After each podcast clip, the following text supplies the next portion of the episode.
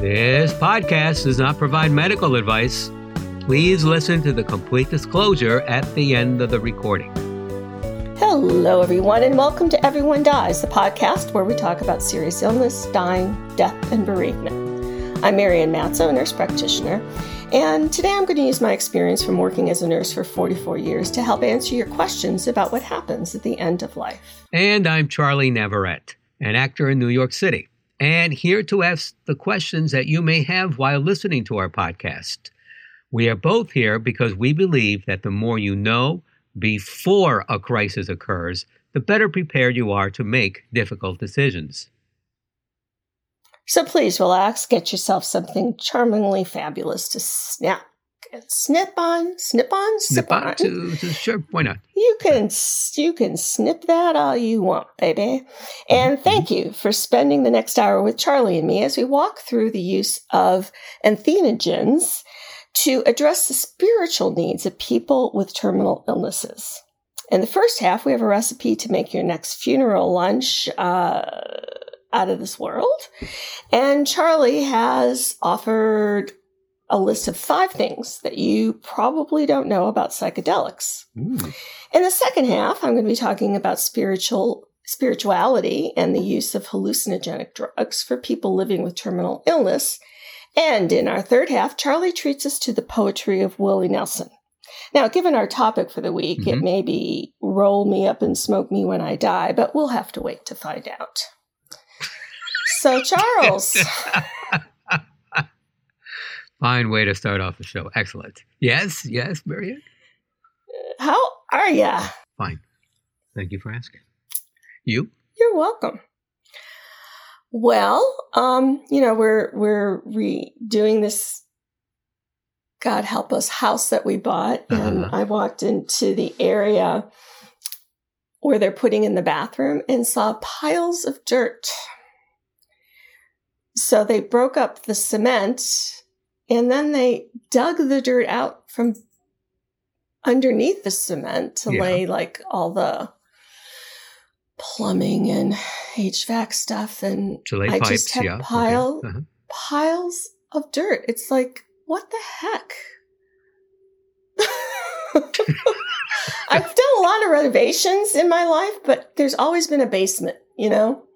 I've never had this experience of like just a cement slab where they have to dig up the entire floor in order to do stuff. So, so um, I just walk. I walk in there and I look and I shake my head and. So so I there's so so there's no basement in your new place. No, out oh. here they don't put basements. What? I don't know if that just makes it easier when the hurt the tornadoes like knock the houses down. I don't know, but there are no basements. Well, that's planning ahead for you. Really, no basements. All right. No basements. No, you don't see basements. Okay. I don't. You know, I don't know. It's the dirt here is like red clay. I don't know if that has to do with it. I don't really know. I guess I should investigate and find out why my life is a living hell. But we'll say that for another show. Sure, why not? And, and folks, if you know the answer to that question, um, well, first you're smarter than the two of us. Uh, let us know. That's interesting. I've, I've huh. Yeah, email no us at yes. mail at everyonedies.org and tell us because, like I said, my life is living hell. So we're going to talk about drugs today.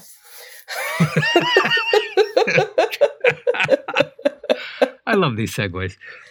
So, so Speaking of drugs. speaking of drugs, since we are talking about psychedelics today, here are five little known facts courtesy of Zamnesia. Magic I'm mushrooms. hoping to get Zamnesia after all this is over. Number one, MDMA, street name ecstasy or Molly, may have clinical value. MD is making astonishing progress in the mental health arena Rick Doblin, PhD, and founder of Multidisciplinary Association for Psychedelic Studies, or MAPS, has been researching the use of MDMA to treat severe anxiety in military veterans suffering from PTSD, as well as social anxiety and autism. Various strict clinical trials have been published confirming these findings, helping pave the way for further examination onto the potential benefits of this psychoactive entheogen. Number two, the CIA tested LSD on unsuspecting subjects. I'm shocked, shocked to hear that. Project MK Ultra is not a conspiracy theory, but in fact actual history. The CIA developed this mind control program unofficially in 1950, being sanctioned in 1953. The project officially lasted until 1973. LSD was used extensively on thousands of unsuspecting members of the population. Even within the CIA, drinks were often spiked at the agency's gathering to test the outcome on intelligence officers. It was not uncommon for invitees to bring their own drinks as they soon became aware of this practice and quickly learned to mistrust the catering service. That's right. We mistrust the catering service, but the CIA is okay. Number three, peyote use is protected by the U.S. government. Bizarre as it may sound, this strong psychedelic is guarded by the government. It is legal only for the members of the Native American Church, Formed in 1914, at the time called the Firstborn Church of Jesus Christ, groups of peyote consuming Native Americans convinced the Supreme Court that the use of this cactus was a form of religious rite. Curiously, the Santo Daime Church in Brazil managed to do the same with ayahuasca. Peyote was also writer and philosopher Aldous Huxley's favorite psychedelic. Number four. Well, it's good to it's good mm-hmm. to have a favorite psychedelic. Um. Yes. Uh. Do, do you have a favorite psychedelic, Marianne? Um. Is, is chocolate considered a psychedelic? I I would think so. You know, I mean, centuries ago, I mean, white white chocolate was so well, for lack of a better word, orgasmic. Um, didn't Rome ban it for a while? I mean, I'm going back hundreds of years now. Um, somebody, I, somebody I banned I never it. Heard, I never, I never heard that. It, it was temporary, uh, but it was just because people just enjoyed it so much. It was something like that. Well, well, there huh. we go. Okay, so folks, okay. after after you look up uh, about why there are no basements in the state of Oklahoma, if somebody could let us know about that too. Thank you. Okay. Yeah. So number four, baseball superstar pitches a perfect game high on LSD. Major League Baseball legend Doc Ellis was a bona fide acid head. Serving as a pitcher for the Pittsburgh Pirates in the 70s, he was also living the aftermath of the flower power revolution. He was set to play against the San Diego Padres on June the 12th, but decided to drop some acid as soon as he arrived at the airport the night before. Tripping balls at a friend's house is a night not considered to be the best pregame prep. Most people would not be able to function normally under such heavy use, but despite being high as a kite, Ellis managed to pitch a no hitter. Wow. Good for him. A talented guy. And number five, one of the influential shroom experts was also vice president at JP Morgan. R. Gordon Wasson, a banker that went on to become vice president of public relations at JP Morgan, was also an amateur ethnomycologist in the 1930s. He is probably one of the biggest influential figures for the public awareness of magic mushrooms, having written hmm. several books on the subject and even published article for Time magazine promoting its use. At one point, Wasson invited Abbie Hoffman to head down to Mexico to hunt for a plant that we now know as as Salvia divinorum. Doesn't that sound like a uh, uh, something from Harry Potter? Oh, you're Salvia right. divinorum. yes, actually, it does. From the Harry Potter film, Salvia. Yes. In honor of today's chat about magic mushrooms, we are offering a recipe for stuffed mushroom casserole for you to make for your next funeral lunch. What they are stuffed with is entirely up to you. This recipe saves you the hassle of stuffing individual mushrooms because it's a casserole. You get all the flavors of the Catholic dish with a fraction of the prep time. Well, please go to our webpage for this recipe, which I assume is legal in some states, and additional resources for this program. Be clear headed and follow us on Facebook and Instagram. And remember to rate and review this podcast. And brownies. Rate and review the brownies. We have a link in our show notes that makes rating our podcast easy, and that would be so helpful to us. As a licensed nonprofit organization, we are dependent on your kindness and always appreciate your tax deductible donations. If you find this podcast to be of help to you, and many of you have told us it has, please go to our webpage to donate so that we can continue to provide quality shows about serious illness, dying, death, and bereavement at www.everyonedies.org. That's every, the number one, dies.org. Marianne? Well, so our theme today is um, the use of psychedelics in the finding of spirituality for people at the end of life. Finding meaning and purpose in our lives can be challenging at times, but maybe even harder in the face of advanced serious illness. So, this week I'm going to chat with you about the use of entheogens, medicines that create an experience of the sacred into the spiritual and holistic care of people diagnosed with advanced serious illness. Entheogens are chemical substances, typically of plant origin, that are swallowed to produce a non ordinary state of consciousness for religious or spiritual purposes. Entheogens include sacred medicines used for millennia by indigenous people for healing and spiritual growth, such as psilocybin mushrooms, ayahuasca, peyote, umboga, and salvia divinorum.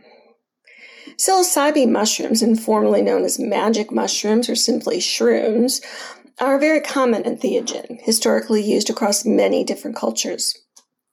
Psilocybe is a genus of psychoactive mushroom that includes over 100 identified species, which can be found in many different locations around the world. Magic mushrooms have been used by Aboriginal Mexicans who refer to them as Teonanacatl, which means divine mushroom. Hallucinations, spiritual experiences, and euphoria are common effects of magic mushrooms. Peyote is a short round cactus, and the main psychoactive compound is mescaline. The earliest records of peyote use date back to to like the year 3000 BCE, after peyote cactus was identified in ancient Native American tombs. Peyote was widely used by the Chuli natives, a tribe that existed for thousands of years. Peyote has been harvested to such extent that it's now classified as a vulnerable species. To this day, this entheogen is used by Native Americans for shamanic purposes. Now, ayahuasca contains the psychoactive compound component DMT.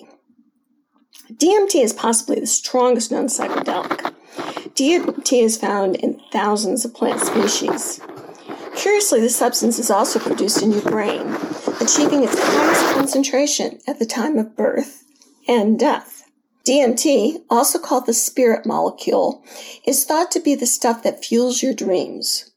It's known to cure deep unconscious psychological pressures. In higher doses, the number of people claiming to have spoken to alien entities is staggering. This brew is prevalent in northern South American countries like Peru, Bolivia, and Colombia. Members of the Urarina, Shuar, Shipibo, and Tukano groups use ayahuasca for shamanic purposes. The effects of drinking this brew are very powerful, and many experience profound and transformative effects. It's often taken in the presence of a shaman who guides the user through the entheogenic experience. These medicines are used in various cultural contexts, often under the direction of a shaman, a medicine man or woman, who's highly trained to navigate non ordinary states of consciousness and metaphysical realms, assisted by drumming and devotional songs, healing rituals, and a deep knowledge of and connection to the natural world.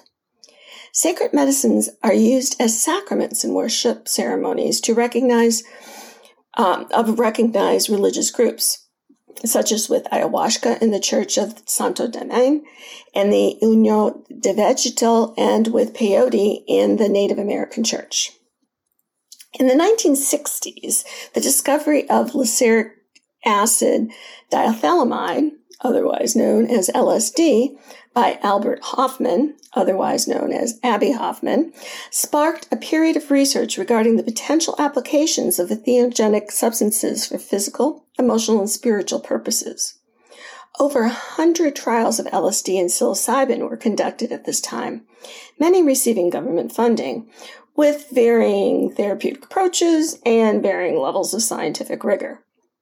The most culturally memorable of these studies is Walter Pahnke's 1962 Good Friday experiment, a double blind randomized control match trial, which means that neither the person who was taking the drug or the person giving the drug knew which one it was, and that both groups eventually got both drugs. So that's what that means.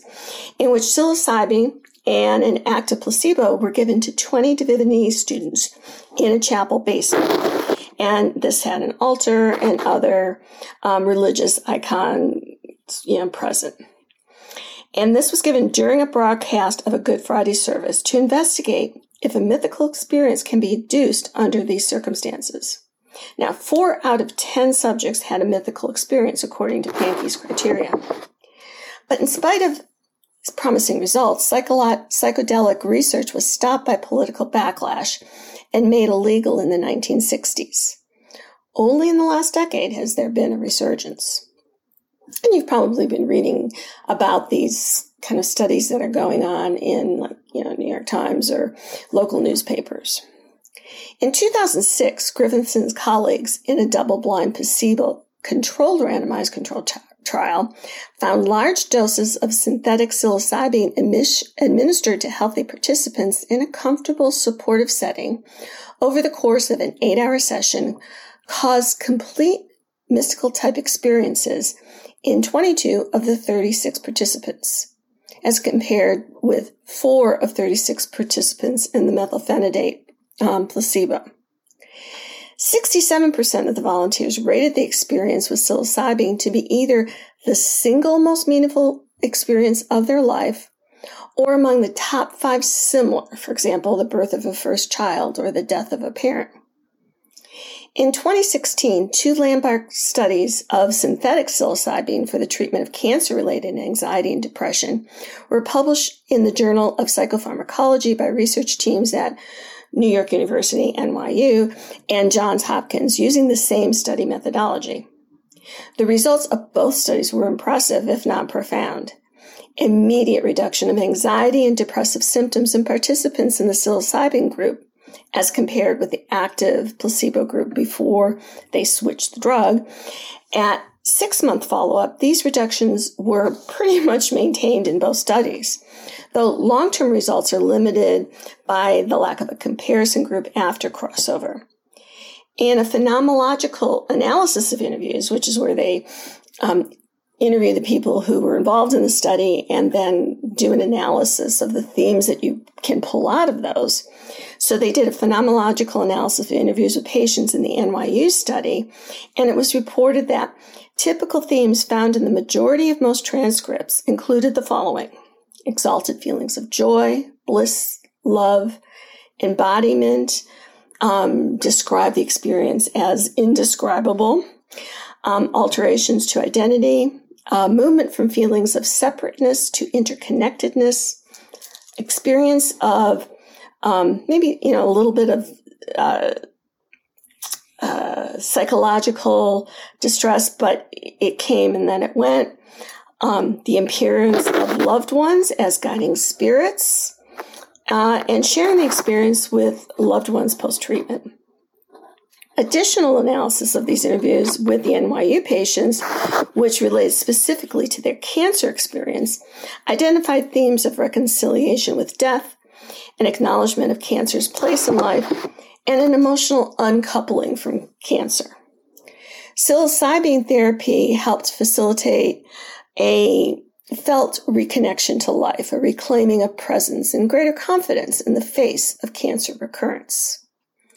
Of importance is the therapeutic context in which psilocybin was administered in these trials. Participants participated in two eight hour long dosing sessions. Of either psilocybin or uh, active non psychedelic placebo, scheduled several weeks apart. By participating in three therapies, therapy sessions with two study therapists to talk about current personal existential themes and concerns, as well as three therapy sessions after the dosing sessions to integrate the experience. The study therapists, which were psychologists, psychiatrists, social worker, and nurses, were trained for their role by exploring psychological and spiritual domains of care for patients facing existential distress. During the dosing sessions, participants were asked to lie down on a comfortable couch in a thoughtfully decorated room, to put on eye shades and headphones, which played instrumental music, and to pay attention to their inward experiences. No serious side effects were reported in either of the studies only non serious temporary adverse events, events, which resolved by the end of the session, such as a moderate increase in blood pressure, some nausea, anxiety, and psycholo- psychological distress were reported. However, in a survey of 1,993 psilocybin users in the community, 2.6% of respondents said that um, they acted in a physically aggressive manner during a quote unquote bad trip, and 2.7% reported seeking medical help. This discrepancy in adverse events between clinical and community settings highlights the importance of providing attentive and therapeutic care before, during, and after a psilocybin experience to ensure the physical and psychospiritual safety and well being of participants. So, how does this all work in terms of serious illness and the end of life? Well, let me give you a case study. And it's not um, a real case study, it's one that, as part of a um, paper that we wrote, which is in your resources, um, was put together. Um, but it mirrors what occurs. So, Avery is a 49 year old woman who was recently diagnosed with stage 4 uterine cancer. Over the six weeks since receiving the diagnosis, she has severe anxiety, overwhelming distress that is a part of her fear of dying. Avery has been experiencing extreme disease in her body and says she feels like an imposter in her own skin. Some previous regrets and resentments have bubbled to the surface over the past few days, leading her to think of past wrongdoings for which she has not asked forgiveness and offenses she has not yet forgot. She has experienced deep spiritual injury, having been sexually abused as a child by a religious leader in her community. This abuse led her to question the existence of a higher power and avoid romantic partnerships in her adult years. Avery is receiving her first dose of psilocybin, the active component of magic mushrooms, today as part of an academic medical center clinical trial. She found the researchers after reading an article about their work in the newspaper. A nurse sits beside Avery, takes a deep breath to center himself, and pauses. What are you hoping for today, Avery? Avery takes a few moments and finally whispers, Peace. And what are you most worried about? the nurse asks. After wiping the tears from her face, Avery finally makes eye contact and responds, I'm terrified this won't work. The nurse reassures Avery that regardless of the outcomes today, she will be supported and guided safely through the experience. Avery thanks her nurse for a moment and takes his hand. Life as she's previously known it will never be quite the same. Eight hours later, Avery emerges from her journey, having encountered a range of sensations, thoughts, and emotions. At times, she felt a dull sense of nausea and impending anxiety, but as her journey progressed, she experienced a warm, liquid sensation in her heart that intensified until she wept deeply. When words finally come, she says simply, Love, so much love, it's always surrounding us. I can't believe I didn't feel it before but I still have time. In following therapeutic integration sessions, Avery could tell the story of her experience at times, although some aspects remained beyond words. She described an encounter with her cancer in embodiment form, sitting in the chair next to her in the middle of a large, lush forest. She could look at her disease and acknowledge it as a part of her, and yet it felt small in comparison to the sense of vastness and connectivity she experienced in relation to all the trees and the creatures in the surrounding forest. I've always believed we're all connected, she explained, but now I feel it. With this new felt sense, Avery reported that she was able to relate more deeply and easily with family members and to be able to talk with them about difficult subjects like her past experience of abuse and the likelihood of her imminent death. She said her family also noticed a change in her. She seemed less anxious and more open. Six months after her psilocybin experience, Avery feels her sense of renewal has faded, but not completely. She reports that the progression of her cancer and the experience of numerous losses, such as professional identity and independence, she has had as many bad days as good days. But she described the psilocybin experience as a touchstone she could tap into when needed. She feels the experience continues to unfold as she faces new challenges, reminding her that each loss brings me closer to others. Though she struggles with allowing her family to take care of her, she also reports feeling profound gratitude for their love. Though she misses the busy pace of days when she was well, she enjoys the opportunity to sit in her backyard, look at the trees, feel the breeze, and just be. Classic entheogens, such as psilocybin, are being studied for their abilities to induce deep self reflection and introspection. These medicines may provide an opportunity to delve into the existential mysteries surrounding one's dying and death and promote healing at spiritual levels of consciousness. Entheogens, if rescheduled for therapeutic use, which they have not, have the potential to be relevant resources for people with serious illness in the next decade. But until then, here are a few tips that can help manage mental and emotional needs. Providing physical contact be close to the people that you care about. Try holding hands or a massage, but be close. Be open to forgiveness. Set a comforting mood. Some people like to be with fewer people and in a quiet sort of way.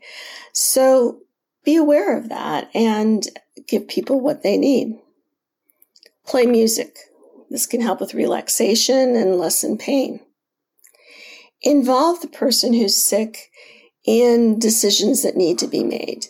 It's uh, it's a joint venture, and even though somebody is really sick, doesn't mean that they can't be involved in what and say what they want or what they need if they're asked. Be present. Visit with the person, talk or read to them.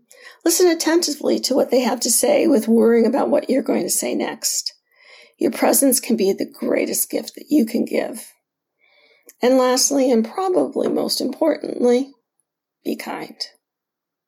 Charlie, you have any questions or thoughts? My my first thought is everything in moderation. Um, I've I've dealt with um, um, clients who, you know, older, and you know, a doctor or family member, you know, recommended morphine, and they were of the opinion, oh, morphine, no, I, I don't want, you know, I, I don't want to become addicted to that. Because that was the mindset, you know, if you, and there was just so much propaganda uh, about that in the, you know, 40s and the 50s that people get addicted to morphine that, you know, older people still remember that. But again, I mean, it, in moderation, it, it helps you, you know, with physical pain and also just to relax you and, that's that's what i kept hearing throughout with every you know everything you you spoke about you know you know a lot of drugs lsd and everything just because people began to abuse them in the late 60s and early 70s it just it would it just tainted them and it's taken well literally decades just for people to calm down and realize that again in moderation everything you're talking about helps you it helps to relax you. It reduces stress. It reduces pain. And again, it's it's part of, like you said, it's something simple from holding someone's hand to letting someone speak, listen to music. It's not, you know, one you know one stop shopping and taking some sort of you know pill or narcotic is going to take care of everything. No, and that's what people are, are used to a lot. Just oh, if I take a couple of aspirin, my headache will be gone. Well, it ain't necessarily so. So it's it's just that. It's just nice that that with this, you know, people slowly are becoming more uh, open to taking something which has had a bad rep for decades, but you know that will help them out. Uh, so just that, you know, every everything in moderation. Um, well, and I and I would like to clarify that there is a difference between morphine used for pain management mm-hmm. and psychedelics, which is what we're talking oh, about. Oh, absolutely, today. yeah. And I, and yeah, I, am sorry. And I, I, I don't want yeah, our listeners yeah. to, you know, put them all in the same category. Right. Sorry. No, no, no, they're no. not. Yeah. yeah I'm sorry. I, I, yeah. I, yeah. One is pain management, and the other is, yeah, it's just different. But again, just every my idea was just everything in moderation, and yeah, I'm just glad it's you know becoming part of uh, you know part of the conversation and part of you know what people use just to you know to help them you know get through life or you know at the at the end of life. And also that spiritual awakening that can be yes exactly yeah. that we can block with our own brains that these um, these entheogens can help open up and make available to us and and provide that spiritual healing yeah and, and some people can um, can deal with that I, I know others cannot but at least at least it's there.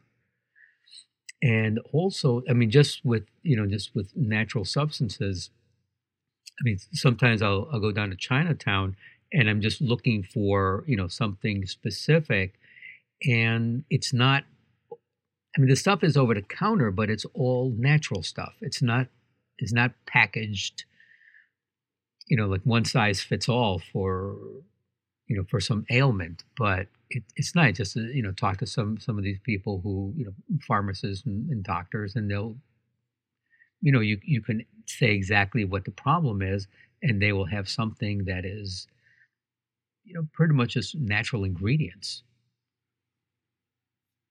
well and all of these the entheogens are all natural ingredients too right exactly come from plants you know and morphine's a natural ingredient you know i think that we also have to be careful of just because it's a natural ingredient doesn't mean that, you know, you take it with abandon and not think about not, exactly, what are the yeah. other things that yeah. you're taking that and how do they interact with each other because things can interact with each other. So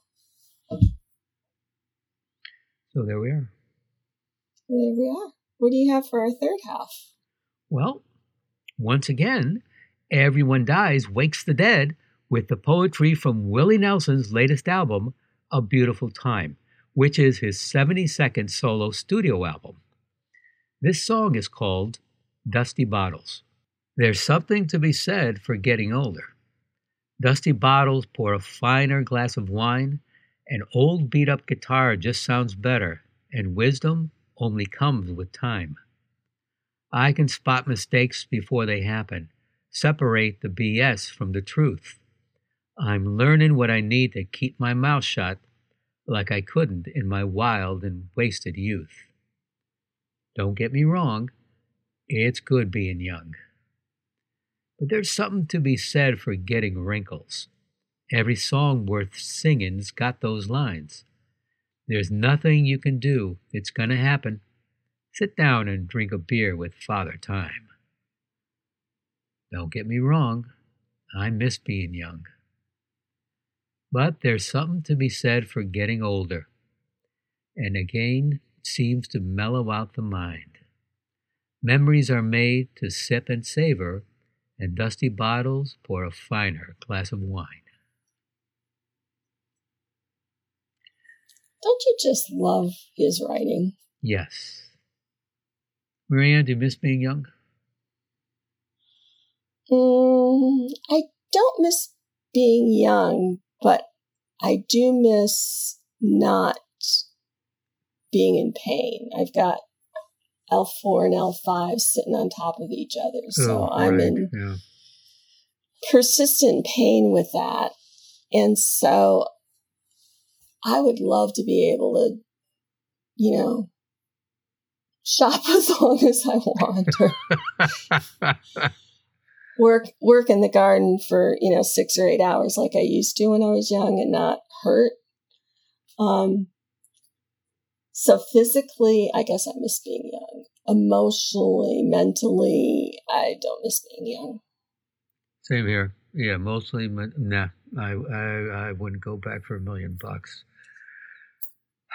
But it would be nice just to just yeah, not to have those those pains sometimes, or and I keep grunting when I stand.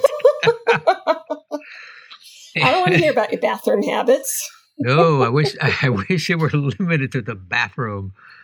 Uh, recently, I, I was in Michigan. With my sister and brother and I, you know, we're sitting around, you know, eating steak, having cocktails, and just saying. And I, and I, I brought up, you know, every time I stand, just about, I, I grunt, and we all laughed and everything.